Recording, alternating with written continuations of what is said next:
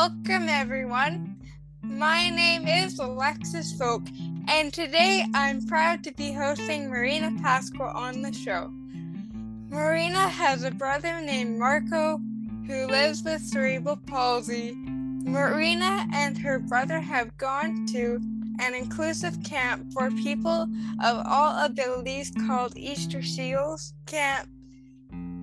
Marina was a former actress and currently works in the hotel customer service department in Vancouver, BC. Today, I welcome and invite Marina to share her lessons and experiences about growing up with a sibling with cerebral palsy. Hello, and welcome to my Meeting Mighty People podcast, Marina. Hi, thank you so much for having me. I'm really honored to be on your show. I'm honored to have you on my show. Tell us a little bit about your passions and yourself, please. Okay, sure. Well, I was born in Burnaby, BC, and grew up in Surrey with my brother Marco. And I now live in Vancouver for the past 10 years with my husband, John Paul. And we just had a little baby boy. Um, his name is Giorgio, and he just turned one years old. We had a huge birthday party for him. It was so much fun. And we're really big outdoor enthusiasts. You know, we live very near the beach here in Vancouver. So we're always there any chance that we get. And we're actually bringing Giorgio camping for the first time in two days. I am so excited. Um, we're going to go to a spot uh, very near Hope it's about two hours away, and uh, we're going to go with some family and some cousins of Giorgio's. And I'm just so excited. It's going to be a lot of fun to really immerse Giorgio in outdoor living. Have fun. That sounds like a cool experience. How do you feel your experience as an actress has helped you in your career now in being in the customer service hotel industry?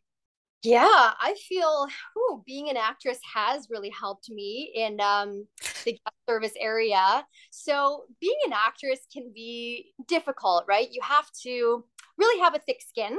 Um, you can't take things too personally as long as you're putting your training in, you know, you're going to your classes. Because unfortunately, a lot of times it can come down to, you know, your look. You, you can be super talented um, there's just so many different things at play. So i've gotten like rejected a lot. I've gotten like 1000 no's before you get that one yes we'd love to use you in our movie. So you know you just roll with it. And i think that relates to guest service a lot because i work in the luxury hotel business. So i work at a five star hotel. So you know that the guests that are coming into the hotel really expect the best of the best you know the best food the cleanest room the the best entertainment. And there's so many factors at play there. And you know there's a lot of things out of our control. And sometimes you know things don't always go well. And i've had to diffuse many situations. And again like how it relates to acting i, I can't take it too personally. Yeah you have to have a, a, a thick skin to work in customer service Probably. That's very true. Like for your brother Marco, it was Red Robertson and Rick Hansen who inspired him to pursue his public speaking career. I'm curious, is there someone you look up to in your life?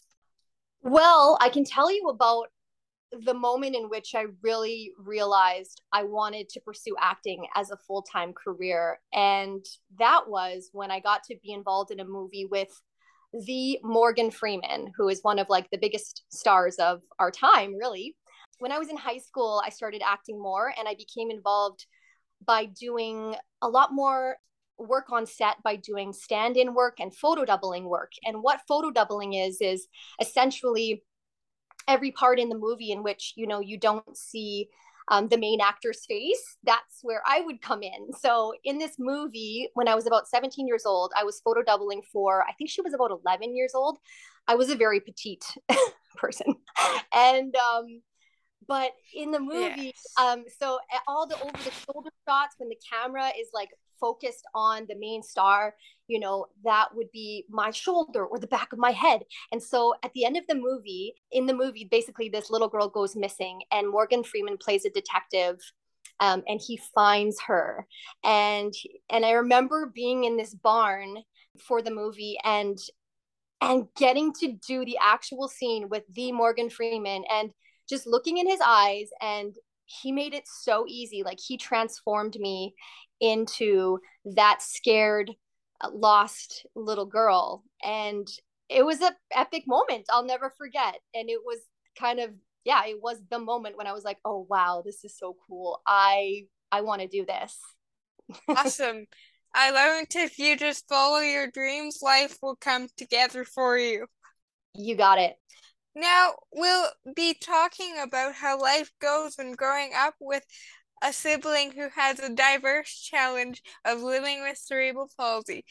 Tell us about the dynamics of, of growing up around a family member who lives with cerebral palsy. Yeah, well, my childhood with my brother and my family, you know, I would consider it pretty normal. Um, I am Marco's older sister by two and a half years.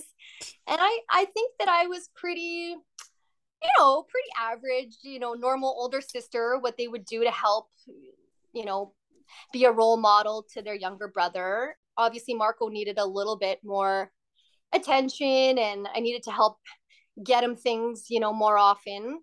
But we had really positive parents and, you know, they were they got Marco involved in a lot of different activities, a lot of sports, and therefore I really got to tag along with him everywhere.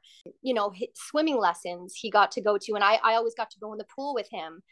Riding the bus to school every day, um, the 24 hour relay for raising money for kids with disabilities, you know, Timmy's Christmas telethon when he got to be the Timmy, the spokesperson a couple years in a row. In some ways, like he was almost treated like a mini celebrity. So I almost felt like his his bodyguard in a way, you know. I was just always with him. Not that he needed a bodyguard, but we'll just use that term because I like that term. I was his bodyguard. Um, you know, so many different things. Not to mention going to Disneyland. He got to make a wish through the Sunshine Foundation to go to Disneyland. That was amazing. Like, what kid doesn't want to go to Disneyland? So, for the most part, growing up with Marco, it was it was really a lot of fun. That sounds like my childhood. Really a lot of fun and really adorable. Yeah. And fantastic. What have you learned from growing up with a family member who ha- who lives with cerebral palsy? What have I learned? Wow. Well, really, what haven't I learned? you know, g- growing up with Marco has really made me the person that I, I am today. But I would say to never underestimate a person with a disability, you know, just because you see someone that uses a wheelchair or someone with a disadvantage or what you perceive as a disadvantage, it's certainly not the case. Uh, everyone deserves to be treated equally and given a fair chance. And Marco was always so independent. Like, really he did everything before me his older sister. He moved out of the family home before me. He graduated from post-secondary before me. He got married before me. He had a baby before me only by three months but he did still do that before me. But you know he was always really a go-getter. But there is also a story just from a couple of uh, weeks ago that i'd like to talk about because i think another thing that i've learned from growing up with a family member with cerebral palsy is that you know they don't want to be treated any differently and they don't want to feel sorry for that we were walking in rocky point park uh, the two weeks ago and it was a beautiful day and we were just down by the water and this man came up to us and and went right up to marco and just said um, hey do you mind if i pray for your legs? And marco very politely said oh well thank you but you know that's not necessary and the man felt the need to explain well i'm a pastor and i just i prayed for people in the past and it's and it seems to have helped. And marco again said you know thank you very much but that's all right. You know and i know this man probably meant well but you know just by you know disability does not equal disadvantage. And you know th- this man didn't know anything about Marco's life or, or why, you know, he uses a wheelchair. And I think that, yeah, that was just a really, it happens to Marco a lot, uh, you know, very often as well that that people will just come up to him and and he doesn't want to be he doesn't feel you know don't feel sorry for him because he is extremely happy. He's accomplished so much in his life and continues to do so. And um, he really sees his disability as a gift Thanks, Marina. That is the exact message I want to get across to people today. You did a great job. Oh, wonderful. Thank you. well, it's the truth. Yeah. It is the pure, authentic truth. I'm sure there were some teaching lessons from your brother about the barriers we as people with inclusive needs face. Can you please tell us about this experience? Sure. Well, Marco has really made his business, uh, which is called Meaningful Access Consulting. So he's made his business about turning complex accessibility challenges into barrier free solutions. For example, like the building that I live in, it's quite old. It was built, I think, in the 1960s. And anytime Marco comes over to visit me, like he needs help opening the front door. It's very heavy. And there is no automatic door opener which blows my mind. It's just crazy and you know today's day and age that that places aren't more accessible just just to get into the front door. So i've actually since talked to the strata uh, of the building and we're going to be putting some things in place to have an automatic door opener here but that's what marco does. He goes to businesses and helps people and and makes things more accessible because there are so many barriers. And i'm realizing that too now that i take my son giorgio out for walks in his stroller. Like it's just amazing to me how many places are still not accessible. Right? Yeah. so true. I mean I'm probably the only kid in my school that has a disability, and I've done way more than the whole disability people have in the past. Yeah, I'm sure you've shed some light on a lot of things. Oh, yeah. One time I interviewed Easter Seals BC inclusive camps for people with disabilities and their siblings. And I heard you went to the Easter Seals BC sibling camp once. Can you tell us about your experience? Oh, yeah. I actually I went to that summer camp with Marco for several years, at least three or four years. It was so much fun. Um, yeah, I my experience at camp was amazing. Like what what kid doesn't want to go to summer camp? You know, essentially we all just want to have fun and be included. And what I love about Easter Seals Camp Squamish was, you know, it takes down all the barriers and just lets kids be kids I have made friendships that I still have 30 years later from camp. Just seeing the smiles on everyone's faces, you know, Alice Lake Day, getting to go canoeing, it, just, you know, the, the pranks, the pranks that were pulled, so much fun. Um, I really, really loved uh, going to Camp Squamish.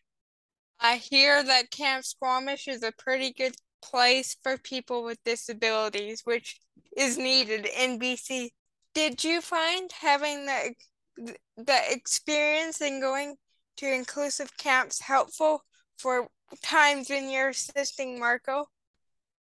Yes, I did. I really looked up to the camp counselors. They really helped to show me ways that I could help Marco to reach his full potential.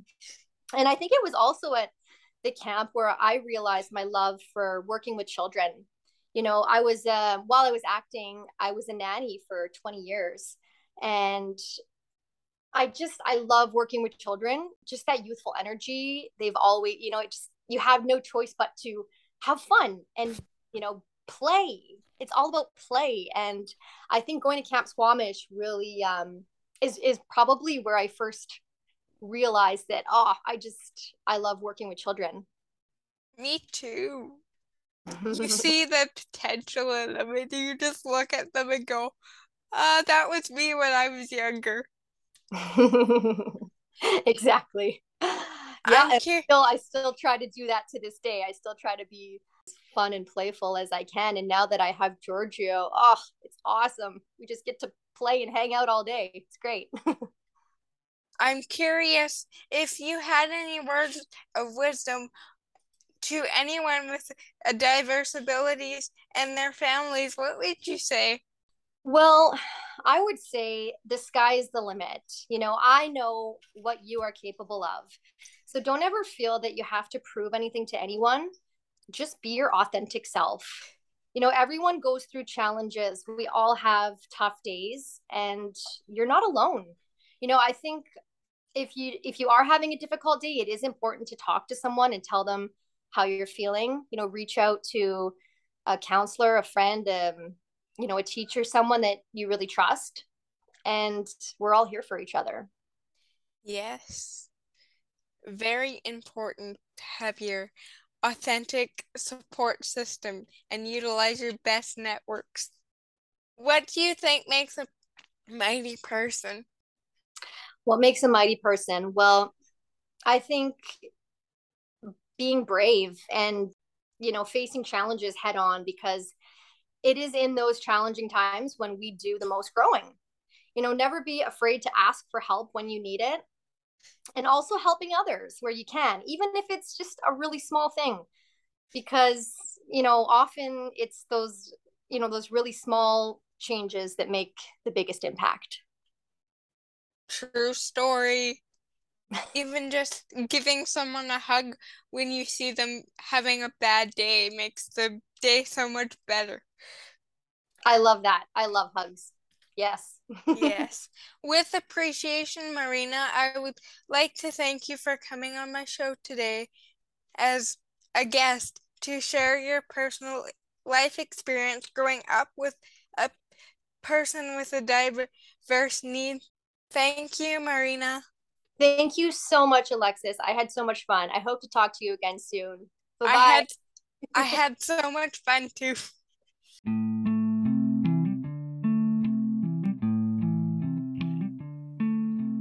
Hello, listeners. Thank you for listening to this episode of the Meeting Mighty People podcast. If you liked what you heard today, please consider subscribing to my MailChimp so that you can get email updates of my blog and podcast episodes. Also, if you know of anyone who you think would benefit from listening to the Meeting Mighty People podcast, go ahead and spread the word. We appreciate your consideration and support towards spreading the word of the Meeting Mighty People podcast. This is Alexis Folk, host of the Meeting Mighty People podcast, signing off until next time.